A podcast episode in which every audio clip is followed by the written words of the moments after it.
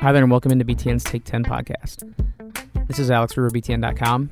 And as I like to do, I brought in another member of sports media to join me on this episode and on the show for a kind of general interview about their career path, about their lives in sports media, and connections to the Big Ten.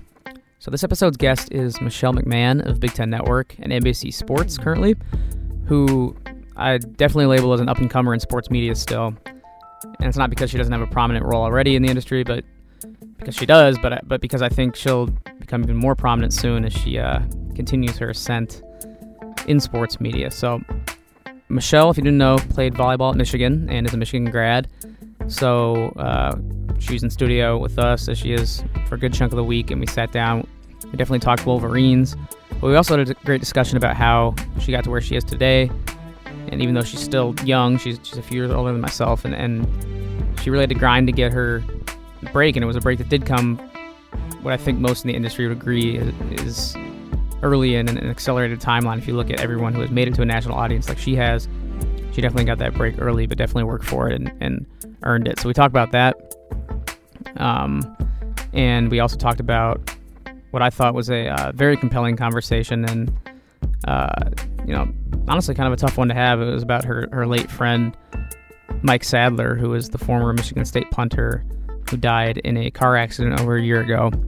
And she was really close with Mike, and he was a really close family friend as well. So uh, we discussed how she dealt with that loss and uh, how she was able to pay tribute to him through BTN and um, through her platform as a sports journalist. And we do talk many lighter topics as well. And in general, the uh, entire discussion was a lot of fun. So, right before we get to that chat, I want to remind everyone first to continue to subscribe, rate, and review the podcast on Apple Podcasts, Google Play, and Podbean. And also a reminder that our coupon code is still valid at the BTN.com store. That coupon code is TAKE10.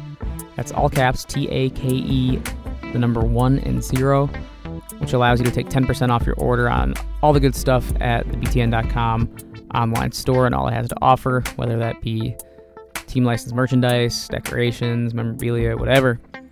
And if you're listening to this episode the week it was released, you're probably hanging out at home, you know, full of food from Thanksgiving with not much to do but watch football. So while you were on that, uh, let's call it reduced uh, schedule, head on over to btn.com, head on to that online store to take advantage of this Take 10 promo code while it lasts. So, with that all uh, behind us, let's get to our discussion with Big Ten Network and NBC Sports anchor and host Michelle McMahon. So I'm very pleased to be joined today by BTN reporter, studio host, tailgate host, and um, someone who has uh, many other responsibilities in the sports industry as well. It's Michelle McMahon. Michelle, how's it going today? Hey, it's going good. I'm so honored to finally make the podcast yeah. cut. Yeah, we've been uh, meaning to do this for a while, so I'm glad that we finally got it done. Um, and I want to get you on because not only because you're a, a talent uh, host and anchor here at BTN, but because you know you're you're you're young, you have a lot of experience in sports so far. You're at a level that not a lot of people are at um, at your age, and you've been a lot of places. So I wanted to kind of get into your background because when I have media personalities on the show, I like to hear you know where they came from, how they got to to where they are, and I think the audience likes to hear it as well. So I'm just gonna have you talk at first, just basically from the beginning. How did you start? I know people from Michigan listening might know that uh, you played volleyball for the Wolverines, but I'll have you go farther back than that. Even um, how did you end up at Michigan, and how did it lead to this career in sports broadcasting, sports journalism? That's a loaded question. Are we? How much It- time do we have? It's a lot. It's a lot. No, I'm going to let you go as long as you, as long as you want. Uh, so basically, just background on me. I um, was originally born in Chicago, so this uh, this is home for me. But then grew up for a lot of my life in Grand Rapids, Michigan, uh, West Side. So it's about three hour drive from here. But um, so I have ties to the Midwest in Chicago and, and Michigan, and so I've always been a sports nut per se. My dad uh, is a huge Blackhawks, Bears, Chicago sports fans, Cubs, and then my mom is from Michigan, so she is uh, more of the Michigan side of things. And so I've always had kind of a dilemma on which which which line I Sure. fall on because I feel like I'm from both places. So I just I always grew up with sports on my TV, and I've I've been a tomboy, I guess, from a young age. I started playing soccer. Um, that was my first sport, and then somehow I ended up uh, in volleyball. I, I played pretty much everything in the book uh, growing up. The only sport I didn't play was hockey, which I think I think I would have been a pretty good hockey player because I was pretty aggressive on the soccer field. Which is funny that I ended up uh, ended up in volleyball, a non-contact sport. But um, so yeah, that's my background. I just always have been passionate about sports. I don't think there's anything in life that um, teaches you more than being on a sports team does. I think there's a lot of metaphors that um, you can draw between being on a sports team and in life. No doubt. Yeah. And I think now that I think of my life now and where I'm at, the the lessons that I've learned, I've learned the most that have taken me the farthest have been what I've learned through playing sports, um, particularly playing at the Division One level at the University of Michigan. Um, so that's my high school background. I actually was more successful in tennis than I was in volleyball in high school, and I actually didn't want to play volleyball in college, or I'm not say I didn't want to, but I didn't believe that I could do it at the at the level I wanted to go to Michigan. My whole family's Legacy a student. legacy, right? yeah. I'm a third or fourth generation Michigan Wolverine, so I knew that's where I wanted to go. I didn't think I had the ability to play there. But uh, long story short, my AAU club coach reached out to the Michigan coaching staff and said, "I have a girl that's smart enough to get into Michigan. She doesn't."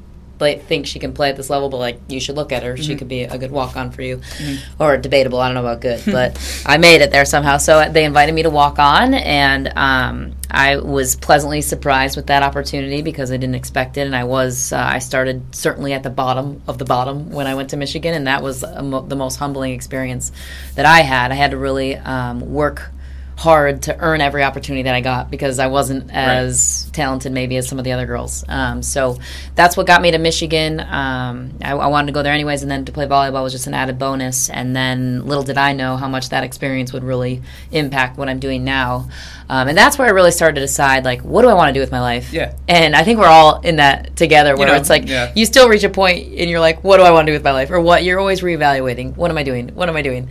Um, I think my best advice on that is just keep following what you're passionate about, and sports keeps bringing me back to that. But um, yeah, so college spent four years at the University of Michigan playing volleyball, and it wasn't What did you major in there? communications and Okay. Spanish.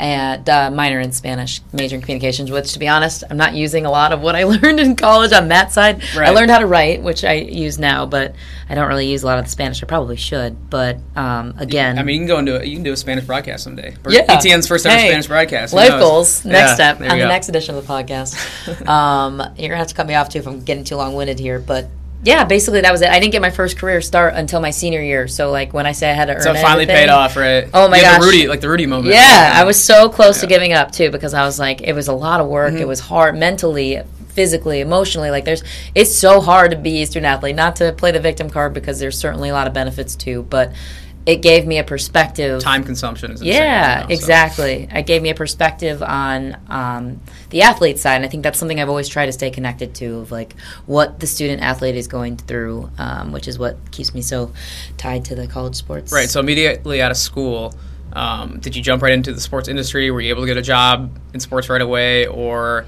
uh, did it take a while? Um, I was able. I was fortunate enough that there was a opportunity available to actually here with Big Sure. Ten Network to be a uh, studio volleyball analyst, and had had I given up early on my volleyball career, Right. I wouldn't have been able to have that opportunity. But that for me was um, kind of a foot in the door and, and a way to get started. I and I uh, that didn't come easily either. Um, I remember my first audition before my first audition. Actually, they had just filled the role that I thought was available. Okay. And um, you know, I had originally planned to come down for an interview, and then one of our producers called. and He's like, "Hey, sorry, we filled it, but stay in touch." And I was like, I remember hanging up the phone. I was like, "Oh, so disheartened." And then literally five minutes later, I called him back, and I was like, "Can I just come in and audition? Mm-hmm. Because if I suck at this, like, let's save each other time. Like, I don't want to do this either." So Oh, so, that you, so you followed up even after you've been told no. That's- Yes, Okay. that's another key to like when, when you ask about how I got started in this. I, I Mm-hmm. didn't take no for an answer, and my bosses here will tell you I was probably so annoying back in the day Yeah. because I wouldn't take no for an answer, and I just I wanted to learn. I was so enthusiastic about it. I like I wasn't perfect, I wasn't good, but like I wanted to get better. Um, so that was my first foot in the door, but that was not enough money to make a living in Chicago. Right, And just kind of a side hustle. yeah, so I I moved to Chicago for Big Ten Network and for the v, uh, volleyball analyst role, and then I decided like very quickly, okay, I need to find another way to make a living because the opportunities weren't coming as quickly as I thought. Another lesson: you're not just gonna like jump right in and have it all because you're not ready for it yet. I wasn't ready for it. I'm glad I didn't get as many opportunities because I probably would have thrown myself under the bus there. But I started as a sales rep for a. Um, a uh, logistics company, so I was selling freight to truck drivers, as I wrote in one of my original blogs. Relatable to what we do now, yeah. yeah, exactly. So sales, I, that was my first sales job in Chicago, and I was still balancing that with volleyball. And then when I saw that that wasn't going to work together, I always protected Big Ten Network. Like I knew this is what I was passionate about, and I was like, okay, at one point I'm going to have to build up enough experience where I can just quit sales and just do broadcasting. I wasn't there yet though. After a year, so then I switched to medical device sales. Like that, Yeah. wandering through neuro ICUs, uh, selling uh, medical equipment to neurosurgeons. That was an interesting experience and definitely perspective driving and really made me realize, okay, this is not what I'm passionate about. I need to follow this broadcasting thing. I don't know if it's going to work out. I told my parents I was going to save up as much money as I possibly could, and at the end of the year, I was quitting, and I was going to just just commit to broadcasting with no guarantee, nothing, not a lot of money.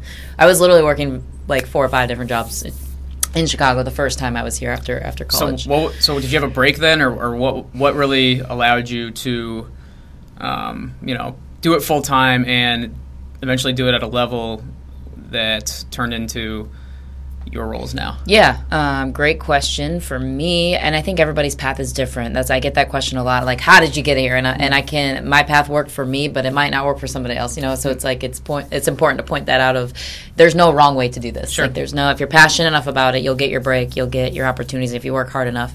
Um, for me, I started I when I quit medical device sales. I um, began these hockey reports here because I wanted to prove to my bosses here that I could do more than just uh, be a And was this for analyst. TV or digital or what? Uh, digital. Okay. And um, yep, digital at that point. But I had gotten a little bit more experience of like sideline reporting on different sports, Sure. lacrosse, softball. I did a, a couple of field stuff for. Um, for the guys here, so I, when I started hockey, I, I thought about you know bridging the gap because now we live in a day where it's all digital and the media space is changing. Nobody really knows how that's going to pan out quite yet, but I understood it from a millennial standpoint of like people aren't necessarily always catching everything that we put out on TV. So why don't we bridge the gap of let's give them content? And hockey had just begun at- the Big Ten conference, and so it's a sport I knew and I followed my whole life. And so I was like, let's let, why why not do this? And actually, um, I produced them, I hosted them, I um, recruited my talent, Rick Piso. Shout out to you because he played hockey in college. He Yeah. was my analyst. Um, but yeah, like I was here pretty much every day, not getting paid necessarily on the days extra days that I was here to produce them, but I was Getting learning. Yeah, I was learning the. I was cutting highlights. I was starting. I was a PA. I was starting from the ground up. Um, and then it also proved to me that I can do more than just being a volleyball analyst. I didn't want to get pigeonholed to just one thing. And so I, for me, then that's when my break came. Um, the Carolina Hurricanes found me based on that um, uh, on the reel that I was able to put together, and, and they gave me Fox Sports South gave me my first break, and, and Kyle Hanlon, the PR uh, guy for the former PR guy at the Carolina Hurricanes, and that was amazing. I mean, and that's that was the start, I guess, of my young adventure. Awesome. So you, you were literally here on both sides of the camera. You were Yep. Mm-hmm. in production and um, you know doing your own reports. That's that's pretty amazing. I feel like uh, that's that's kind of rare. You know, um, I talked to Brian Anderson last week, who's Mm-hmm. the announcer for us and and for Turner and uh, for some other outlets and you know he, he did the same thing he started as like a tech as like a runner like and, Yeah. and worked did camera work and i feel like I don't know. Is, is that rare? I don't know. I'm not on your side nearly as much as, as you are. So is that do, do many people that are on camera now like did they start as people in production or not? Um, that's a good question. I'm not sure I can speak for other people on that, but I would say that it's definitely I really valued that experience because I never wanted to be viewed as somebody that just shows up and is on camera and Sure. or, or, the, or the perception. I wanted to reverse the perception. And for me, like I was willing to put in the work behind the scenes, but to understand what everyone else is doing behind the scenes makes it so much it gives you a different per- i mean for me i appreciate what the work that goes on behind the scenes um, and it's definitely it's humbling too. Like you can't just i think we live in a world where it's like a lot of the time like people can just expect things to be handed to them and it's it doesn't work that way it's never worked that way for me i guess at least that's the way i was raised a very blue collar mentality it's like it, you have to put in the work like it, you can't there's no way around it w- regardless of how you get to the places you want to go like it requires the back end effort So you started with Carolina Hurricanes. You know that's NHL. That's that's the big stage. Mm-hmm. It's in Raleigh, North Carolina. Like I, you know, I don't think I realized they were in Raleigh until they were in the Stanley Cup Finals, whenever that was. Um, they won the Stanley Cup, right? And Mm-hmm. back in 2006, yeah. Okay, six. Yeah. Yeah. So you know, it's still like kind of a small market. It's the NHL. How long were you with Carolina, and uh, and then what was the next step after that? Yeah, um, a briefer stint than I initially expected. Mm-hmm. Um, it was a, a wonderful experience down in North Carolina. The people were so nice. I'm actually later today. I'll be doing a, a radio call with um, Section 328, one of their Awesome. uh, group of bloggers and super fans. So I um, was there for a year. So I moved down there kind of blind. I didn't really, I didn't know anybody. I didn't, um, I didn't really care because I was just so excited for the opportunity. So I moved down there and did that for a full year. Um, was expecting to, to continue on, and then the NHL Network opportunity popped up, which was the um, national level on the hockey side. So uh, they were launching a new show, and it was a little bit uh, more unexpected and kind of at the last minute. And that's when people are like, "How did you get there so quick?" I'm like, "I don't know. It just came about." And, um, you know, I, I can't thank the Hurricanes enough because they were the So I mean, they must have liked what you did with Carolina. Obviously, someone Mm-hmm. recruited you to come do that. Yeah, yeah, and and, and uh, yeah. If it weren't for Carolina, then you know I wouldn't have had that. Oper- I wouldn't have had that exposure or, or anything like that. So it was ultimately with the Hurricanes where that opportunity first presented itself, and it was similar to um, you know what putting in the work behind the scenes. It wasn't. A, there's no teleprompters. There's no. It's not as. It's not a high end budget with these productions. So I was hosting the pregame show before every Hurricane game All right. reporting in game and then post game and all that stuff. There's nobody feeding you anything. There's nobody really like you're kind of just on the, your own and you figure it out. And there's nothing wrong with that. I think it's just it, that experience for me like has helped tremendously. Now I don't really lean on teleprompter or anything scripted. Um, and then at the NHL Network, I was hosting a two-hour show Monday through Friday Okay. um, with EJ Hradek and Steve Mears, two uh, still very good friends of mine, and it was awesome. It was an amazing experience. I got to cover the Stanley Cup last year. It was like a dream come true, and um, something that I'm, I'll always be grateful for, and something that helps me here. So I became aware of you when uh, Big Ten Network started their tailgate show last year. That was my first year at BTN. Mm-hmm. The first year at BTN tailgate, you were a BTN tailgate anchor while you were doing NHL Network, right? Yeah, So that which was, your crazy. that was your second busy. that was your second return to uh, yes, to BTN. Yes. Um, full circle. so did they just kind of reach out to you and say, "Hey, like we know you're doing this NHL stuff, but would you be interested?" Yeah, yeah, and it was, um, you know, I had done a couple of football games for them the couple weeks prior to. Um, it was less of a, I guess, planned opportunity. N- neither of us knew if I was going to stay on for the full season. Really, um, if the it, NHL Network coming through gave me weekends off, so that enabled me to be able to do tailgate for a full season. And so initially it was just to start off on tailgate and ended up being a full season. Um, and so, yeah, that was a big full circle moment for me because I started here and this was the place where I really like dug my heels in and was like started at, they, they- you know, the, my bosses here know what I did before and, and could see the progress that I had made. And that was a really, really special opportunity, as I'm sure we'll get to later on too, because the first tailgate show last year was at Michigan State, which is now a, a very personal um, place for me, or at least a personal uh, touch with, with my friend. Yeah, and we'll uh, we'll we'll touch on that in just a moment. Um, before we do, just wanted to bring it back to how you ended up back here again, now in more of a uh, solidified role here. So that required you leaving NHL Network to move back to Chicago, and I, I remember um, it was over the summer, and I was on the road on the, the summer bus tour. And just one day, like you were back, you know, it was like, hey, Michelle's back. I, I remember Michelle. She's um, back. so, one, uh, how did that come about, and was it was it like your roots in Chicago that, that made it worth it, or was it because, like you said, your connection to BTN? Um, what facilitated that Yeah, that move back here? Yeah, and I, yeah. So I've been in four, yeah, four cities in the last four years. It's uh, crazy. It's been a bouncing around Uh-huh. type of thing. Um, a lot of it too works out the way life just works out the way you don't expect it to, but also in the way that um, you know the ways that it's meant to be. So for me, it was certainly um, a homecoming, but also. Um, two really great places. I was NHL Network was great, and Big Ten Network was great. This uh, this opportunity brought me back home, and also. Um, you know, it's it's the loyalty as well that you know these these are the people that started my career, and I get to do both college football and still do um, NHL hockey, which actually the Blackhawks um, it was uh, that came about a little bit later after Yeah. Big Ten Network. So it, yeah, I mean it gets it's keeps me connected to my college roots. I get to do a little bit of everything: volleyball, football, basketball, um, and now NHL. So it's it's really been uh, it's been a great it's been a whirlwind. Like the move was really uh, not as expected. Um, as far as uh, I was like, all right, in a week I'm moving. I'm, Right. I'm coming back. Um, but no, it's it's been it's been great. It's been really good to be a full circle. Sure. So you are now, uh, I don't know if we mentioned at the top, but you're now also a, uh, a host on NBC Sports Chicago, uh, covering the Blackhawks, and you, you do the on ice interviews and uh, all that for what used to be CSN Chicago.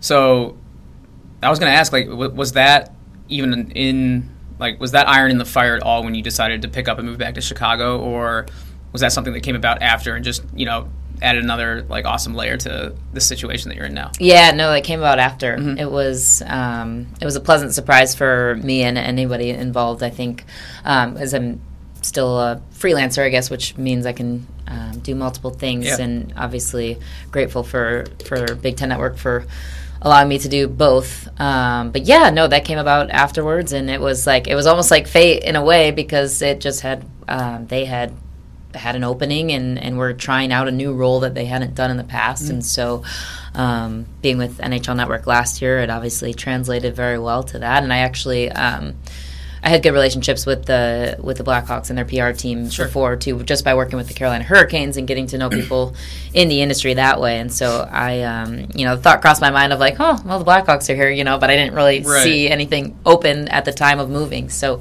yeah, it was it was an awesome layer to it all. Yeah, so you know the Blackhawks, obviously first class organization, kind of the the crown jewel of hockey organizations the last decade or so. So that's amazing that you're able to do that. Um, so kind of lay out your responsibilities for them because first of all, you know I know it's it's your your work is on NBCS Chicago. Um, which owns the Blackhawks. So, are you really like a Blackhawks employee? Are you a NBC Chicago employee? Or, and also like, what what are you doing uh, role wise for them as far as Yeah. you know like on the ice like on air lay it all out for me how, how Yeah. it's the structure well, first of all, it's the employee thing is kind of confusing. I guess I'm just employed by myself. I'm mm, self-employed is how I describe that to, to other people because it's the same. I get that mm. question a lot. Like, so where? What are you? Um, but yeah, so my responsibilities for them. I am just on their home broadcast for NBC Chicago. Mm-hmm. So I do their um, pregame show. So I'll, I'll usually um, go to morning skate or get get some sort of player insight um, the day of a game, and then um, the show usually airs a half an hour before the game starts. Right. Um, air the pregame shows air with or without it being on a broadcast because the game broadcasts are kind of split across the board. The WGN, has a couple. yep. Um, NBC Chicago has majority, and NBCSN. then NBCSN has that. But regardless of who has the rights to the game, I'll still do the pregame show. Um, so it's just a hit of any insight that I gathered in the locker room or any conversations I had leading into that point. And then um, if it's on our air, on NBC's air, NBC Chicago's air, I'll be doing. Some some hits in game if it if the timing works out, intermissions, post game, um, all that good stuff. And then if they win, I do the three star interviews on the ice. If they lose, typically it's just to go to the locker room, get some sound, and then do a report on it afterwards. Um, so, yeah, it's been a it's been a busy schedule, that's for sure. yeah i'm, I'm a blackhawks fan um, you know i'm not gonna lie i haven't caught many of the games this year one because i'm either here a lot or watch so much college sports that it, it's hard to keep up and that's what happens when you're a spoiled fan you know you had the success Right. you have the three cups Three and then Stanley you kinda, Cups you're just like all right i'll I'll keep an eye on it, but when the playoffs come around, then I'll uh, then I'll really tune in. But I'll I'll, I'll start watching some more and try and Better. try and catch your work because I saw you on the three stars and I was like, wow, that's that's pretty cool. Hey, get to do I know that. her. Yeah, exactly. Um, all right, so yeah, kind of building off that, how do you balance a schedule where you're doing all these shows for for BTN, you're doing tailgate shows on at at these tailgate sites every Saturday, Mm-hmm. uh, and then also doing Blackhawks games. Like, does it is is there ever conflicts scheduling wise there, and like how are you able to you know balance that workload? Because I think you told me a few days ago that you don't have a day off between like you know the beginning of November till Thanksgiving. So I, I don't imagine there's a lot of downtime there. Yeah, there's uh there's there's not a lot of downtime, but um, for me, yeah, it is a balancing act, and actually that's something I'm still learning too. How do you find a life balance when you're working a lot and doing a lot of different things. And for me, it's just uh, making sure each day I block out some time for myself to either like work out or like do something like that. But um, scheduling wise, honestly, that's the other crazy part about um, the Blackhawks coming about. There really hasn't been any scheduling issues um, between the two, and it's um, you know, because you think about it, the the games are later at night, and and the the right. I guess the only problem would be if there's like a Saturday. Yeah, and even so, I mean, that's it's just been um, it's just been yeah it's a it's a lot of work but it's a lot of fun mm-hmm. too so i think it's just for me the biggest thing is keeping that perspective of of yeah, I'm really busy and yeah, I'm working a lot and I don't know where the light at the end of the tunnel is before Thanksgiving, but that's still something like I've worked really hard to get to this point, so I need to you know really embrace these opportunities. And as you've mentioned, there's a lot of people that would love to be in this position, and so I just um, try to hold that perspective and stay humble and stay balanced and talk to friends, stay you know like keep my support system right. close because sometimes I have a tendency to get really wrapped up in what I'm doing, and then that takes away from life balance. And I think that's something I need to be probably a, little bit better about protecting on my on my downtime. Yeah, and a couple weeks ago, I remember it was Saturday, and I saw you because uh, I was here all Saturday at the studio, and I saw you in Columbus in the morning hosting the tailgate show, and then at night, Purdue the Purdue was playing at home Nebraska against Nebraska. I think, and you're interviewing players on the field. I'm like, wait, wait, weren't you in weren't you in Columbus in the morning? What yeah. are you doing? Like, why yeah. are you doing two two games in one day? Like, yeah. is that is that something that you push for, or are they like, hey, we need you to do both, pretty much? Yeah, no, they asked for they asked me if I if I could. They, they certainly asked if I could or would do it, and I I was happy to do it. Mm-hmm. So that's not. Um, yeah, that's not ever something I would say no to. It's it's for me. It's it's a lot of fun. Like yeah, I was exhausted after that day because I traveled like by plane. I was at Pitt State College to start for volleyball that day. Then I flew so earlier. Then I flew to Columbus. Okay. Yeah, so it was a three three way stop. Actually, four way stop. I guess. Yeah, State College, Columbus, then uh, West Lafayette, and then that night I drove back to Chicago. But um, yeah, I mean, it's I'm happy to do it. I know football season's it's it's a grind right now yeah. for sure, but like it's a fun grind. So I think it's just keeping and keeping a task and keeping my nose down and just getting the work done and, and having fun along the way. So do you have trouble, you know, switching between sports because volleyball, football, and hockey are all very different? Like, is it you know is it tough to um, you know not only mix up players but mix up terms when you're when you're calling a game mm-hmm. or you know just the the finer details of of what goes into what you do. Yeah, I think definitely it's an adjustment. I think for me the biggest thing is just like putting my different hats on and like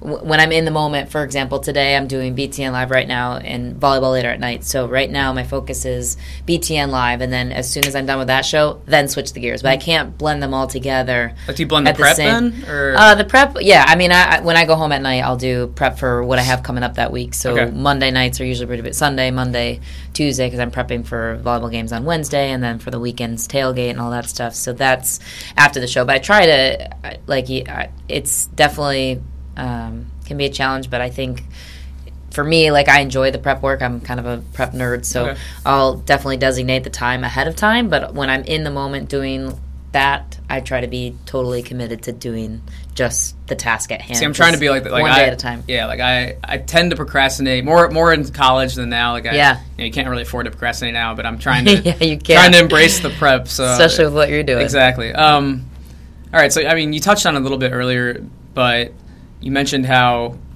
you were working, you know, the four or five jobs, whatever. Mm-hmm. Um, and you touched on that also when you, you wrote a, uh, a piece for us that we'll get to in a moment on our on our website. But you said you were, you know, just to make ends meet, you were doing all that work. Mm-hmm. Um, so during that time in your life when, you know, you hadn't broken through yet, was there ever a time that you thought about giving up? Like, you know, maybe I know you said that you know, I don't want to do, I don't want to sell medical supplies or mm-hmm. do this for the rest of my life. But was there ever a time that you know you were looking into other career fields and saying, you know, if, if sports doesn't work out, then maybe I might have to give it up. Absolutely, and I think that's yeah. It uh, question it almost every day when you're not making it and you're just, what am I doing this for? What am I? Fortunately for me, I had a really strong support system, but I think also too having that experience in the front end of sale, selling things that you know sales is a great job and there's no knock on anyone that does that i, I think that if I, the TV doesn't ever work out, that's probably what I would maybe go back to. But Mm-hmm. um, yeah, absolutely. Like I, I gave up a really good career with medical device sales. Like that's a company that's for sure going to take off and probably go company, Mm-hmm. public. And I could have had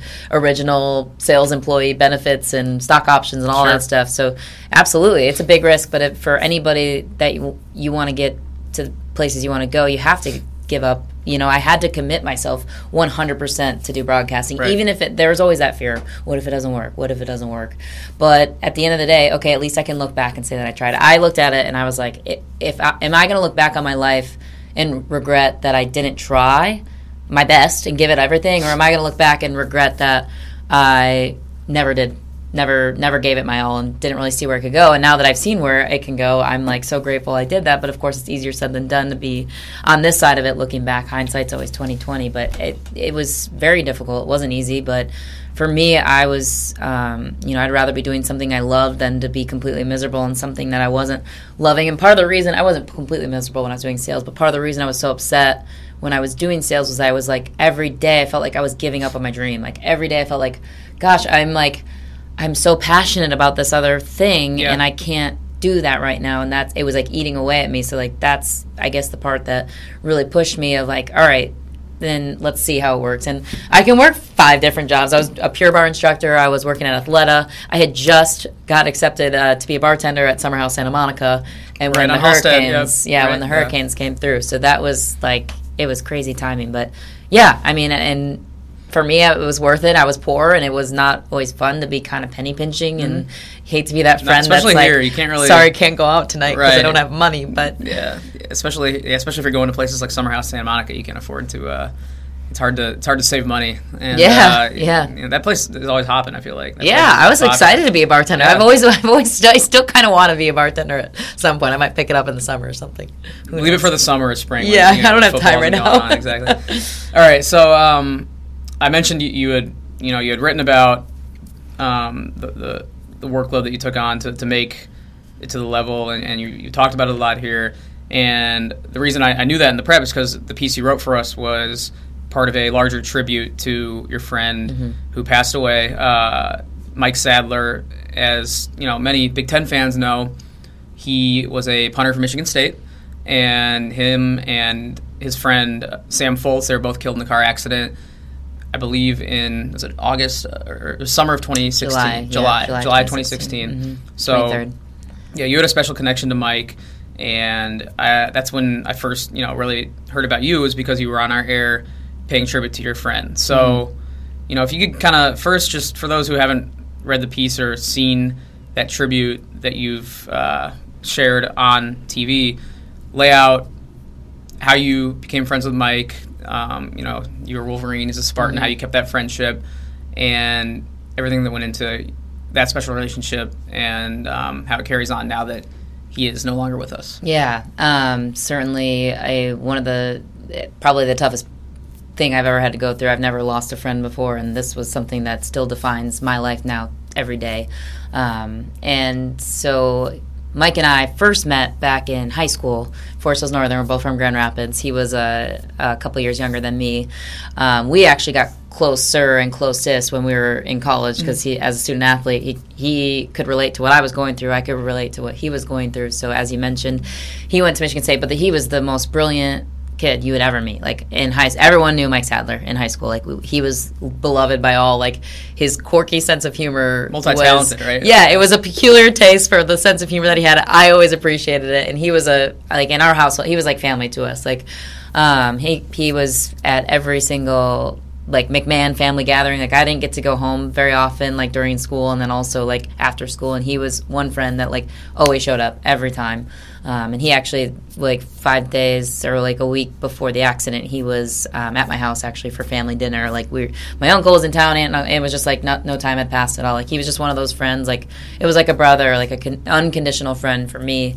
Um, and of course, the Michigan State Michigan banter went back and forth. And of course, when he was there, they were at the pinnacle of Michigan Yeah. State football in recent years, and he loved to let me know that and remind me of that. And for me, I had no rebuttal at that point because Michigan football just hasn't been good compared to you know what they've they've been. But it, our friendship went beyond um, sports. Like he was just somebody that always encouraged me. And you referenced the times where I had I was working four different jobs. Like he, I remember distinctively, like the summer before he passed away, he came through Chicago just for a visit and like just encouraged me and like always believed in me and always said like, "Oh, you're gonna make like you're you'll be there one day." Like he had no doubt. So my foot, my connection to college football was Mike to me, and that and and um, still reminded of that. And he, I remember one distinct memory too, like when he came to visit. Um, we went to Butch McGuire's, and I was so stressed at the time. I was just like, God, like, is this ever gonna like? What am I doing? Like, he just he always just made it okay. Like he just like but he was probably in a position where he couldn't afford to buy me a beer. He was in he was right. about he was just graduating college, and was about to go to law school, saving up, and he's sitting there buying me a beer at, at the bar and just like he just made me smile. He made everybody smile, and he still um, has a great impact. I still talk to his mom, Karen.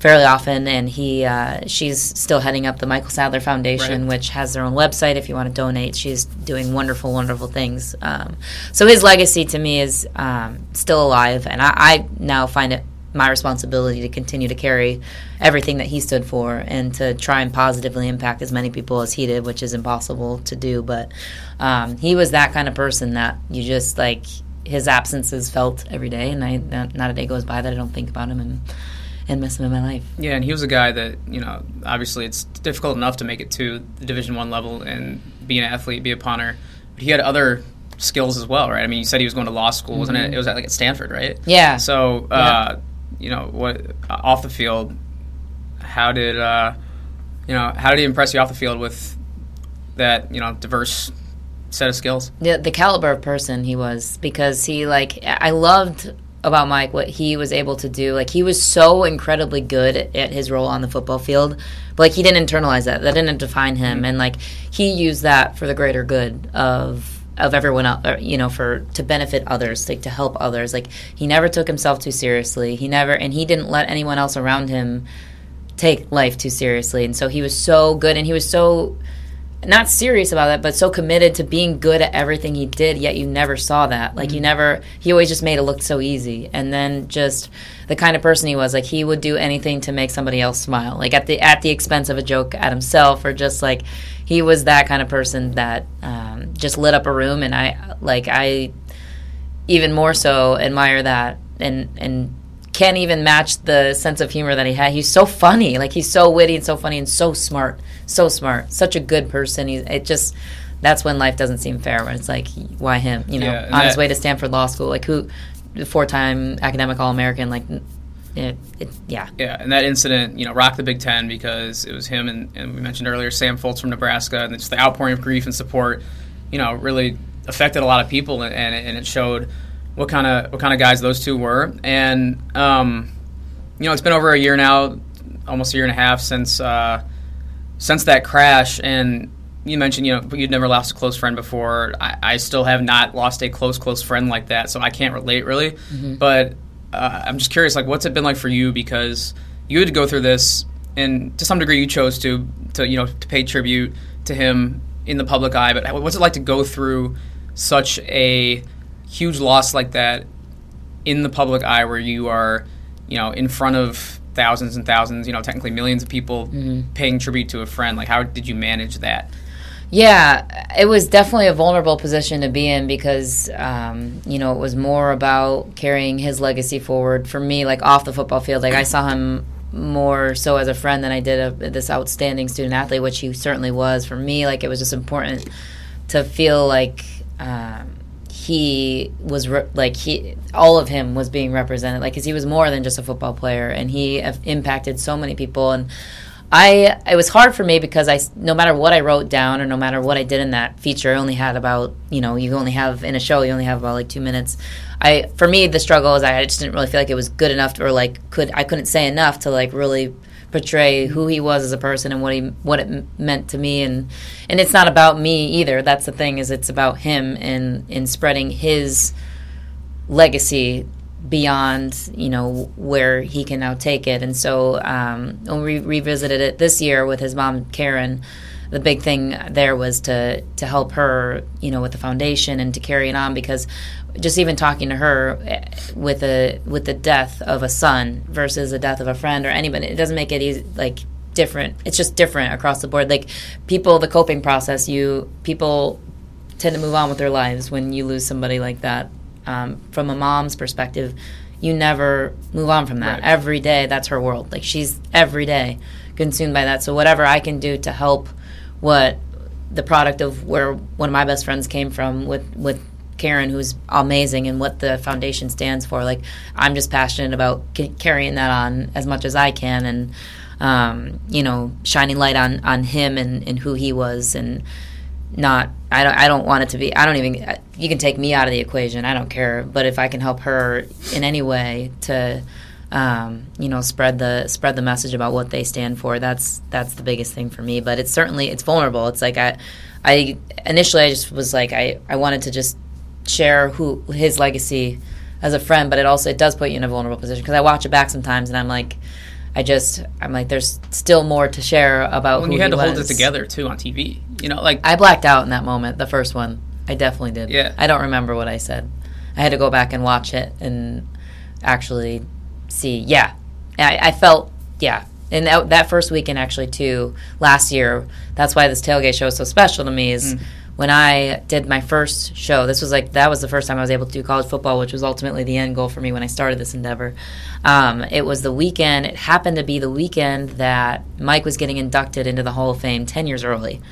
And it, coincidentally, I just coincidentally happened to be on the show that weekend because when NHL Network came through, it was able to happen the first two weeks. So it was like divine intervention almost. Like they switched me off of a sideline assignment, or no, they actually, yeah, they adjusted a sideline assignment for me to do that show. And it wasn't for my connection with Mike. It was like we need you to do, be on this tailgate show, and then the like the stars aligned, and it coincidentally was at that same time. So that's why, again, in, in my decision of moving back here, like I was so passionate about continuing to do the tailgate show, and it was. Um, I felt it's personal to me now to be able to stay involved with college football and, and to carry that on. And actually, that uh, uh, interesting circumstance as well. I did sideline similar thing to what I did with Columbus and West Lafayette. I did a sideline game that night at Northwestern. It was Nebraska Northwestern. So that was a that was a heavy day. Like that one, that was emotionally um, a tough one because um, I saw Sam's dad on the field that day, and it was to be able to do both of those things. It was um, definitely tough, but it was yeah, it was. It's there's no easy way to go about any of that.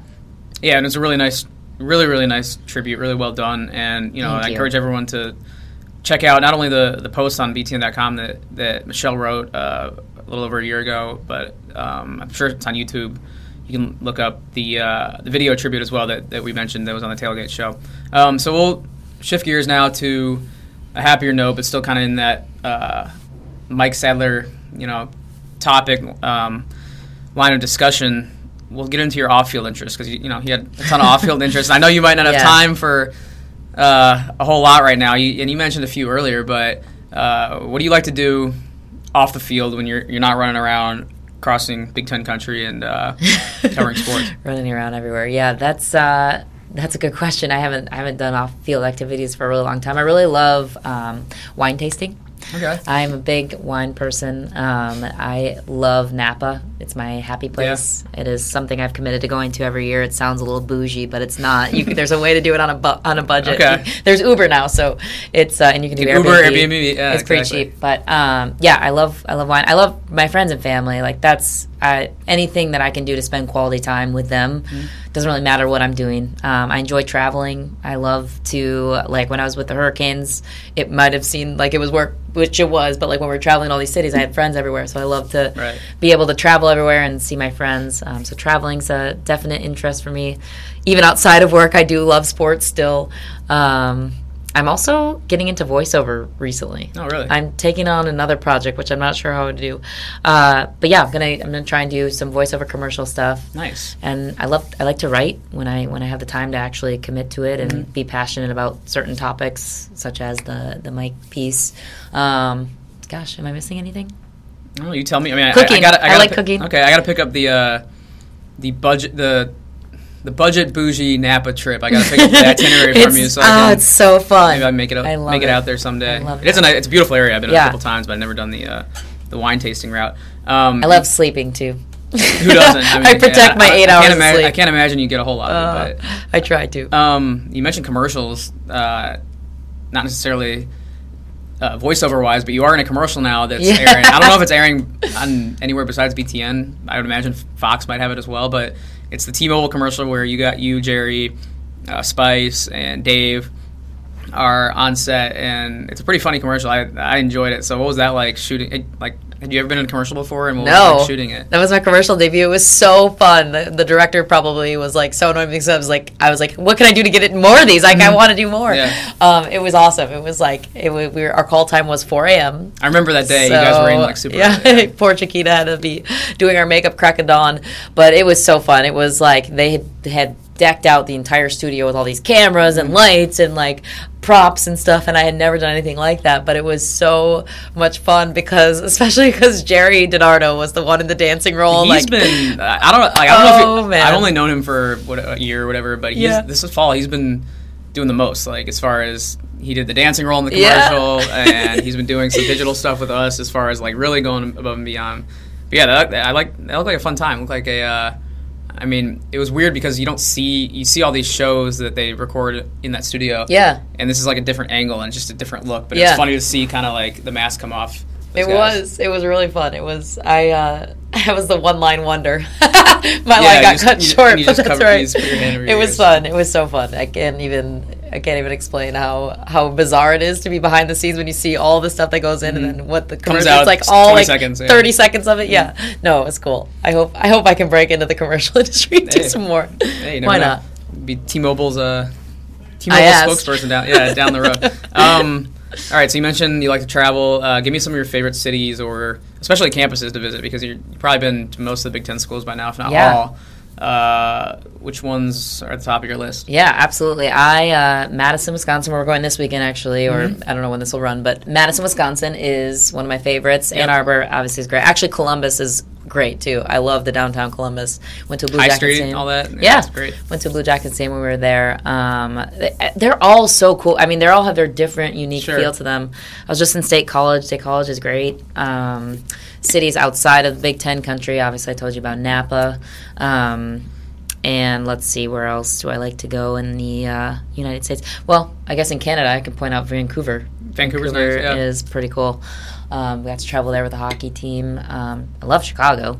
Chicago's the best. Mm-hmm. Amazing, right. Amazing. Um, let's see if there's anything. Oh, mean- LA. Love California. every everyone I ask this, and I ask, you know, I ask it often if someone's on this show and they are, you know, sideline reporters or play-by-play people. I ask like which Big Ten campus is their favorite, and uh, Madison is always I the love first one, Madison. and everyone loves it. Like, Reminds me of Ann Arbor with lakes. right? On it. yeah, which you know probably makes it. No offense to the Michigan fans, you know, gives it a little a little edge as far as the lakes go, but like. Um, like every- Madison's always at the top of It's so list. fun. Yeah. I lived actually. My first internship was in Madison, Wisconsin, Really? my junior year. hmm Yeah. NBC 15, I think it was. Nice. NBC 5. Yeah, NBC 15. so much fun to visit. I, like Yes. if I, you know, if I just wiping away all of my, you know, childhood and growing up where I did, and just having, having to pick one school in the country, I think I would have picked Wisconsin. I know. to go to. I told my parents that too. I'm like, good thing I didn't visit this Mhm. before Right. Michigan because uh, it's pretty. Yeah, it's pretty awesome there. Right. All right, uh, Michelle. I think that's all I got for you. I'll I'll give you one last question. Okay. If you can think of it on the spot, I know it's, it's tough to, to think of, but give me an experience from your time at Michigan that you know stands out to you for one reason or another. Um, you know, it can be a funny story or something from the volleyball team, Yeah. or something from you know covering Michigan sports. Just give me a Michigan related uh, niche story since you, know you are uh, Michigan born and raised. Okay, I will. I will give you one from my Michigan days, and then one for a full circle moment. If All right. I can have two. Yeah. Okay, first one would be I touched on this kind of recently, but my first ever career start, which I mentioned, was senior year. Well, that happened to be at Penn State, who happens to be one of the best volleyball programs, the best volleyball Mm-hmm. program in the country. And they were then too. So, got my first start. My coaches were like, "We love the energy you bring to the table." We're about like 13 games into the season, I was like, "Sweet, let's do it." Then I realized, like, "Oh my god, like, Penn what State, am I up right. against?" The first server goes up, I get aced. That's number one. Number two, the second uh, occasion, their middle blocker, Katie Slay, also a redhead, goes up in the middle like a quick attack. Don't- Like the, the ball, you can barely see, you can barely react. Like you just have to throw your platform out and like hope for the best. Well, uh, she gave me a nice warm welcome to the Big Ten. She hit it so hard, it landed in front of me, like three feet in front of me, almost bounced up and hit me in the face. So that was that. And then a full circle moment. My, when I started this endeavor, back when you know you guys have been through my full journey with me, when I told my mom I was going to quit medical device sales and yada yada yada, my goal was to one day be on the sideline of the big house doing sideline for a Big Ten football game, and that happened this year, which was that was like a full circle moment for me, and to be able to be at this point and look at how far I've come, and then just with everything that happened with Mike, and um, I know, and I actually got to do a Michigan State game as well, and I, that those those are the moments where I'm like, God, I wish he was still here. He'd be the first person I'd call. You know, like he would be the first person that would check in. But that was a, a really special. Uh, full circle moment for me, Michigan wise, and one that my parents and family were really, really proud of. So awesome! Well, a lot of good stuff, Michelle. Um, thanks again for coming on. Yeah, uh, you know, everyone me. can find like you know you're very active on social media. You're you're coming up to us and suggesting things that you know ways to ways to uh, badgering you ways to get on social. So follow her at uh, it's at Mish underscore McMahon, right? Yeah, yeah. Go by Mish sometimes. Yeah, um, it's shorter than Michelle. Know. Yeah, you know it's catchy. You can, S-H, you can be you can be S-H. you can be the Mish. The Mish. Uh, yeah. Now, yeah. Now well. that we have the moosh, we have the Mish. so. Perfect. the yin and the yang. Exactly. All right. Um, and that'll do it, I guess. If you have anything else to add, feel free now. But um, oh, you're awesome. Keep up the great work. Yeah, appreciate it. Appreciate all you all that you do here. Thanks for coming on. Yeah, thank you.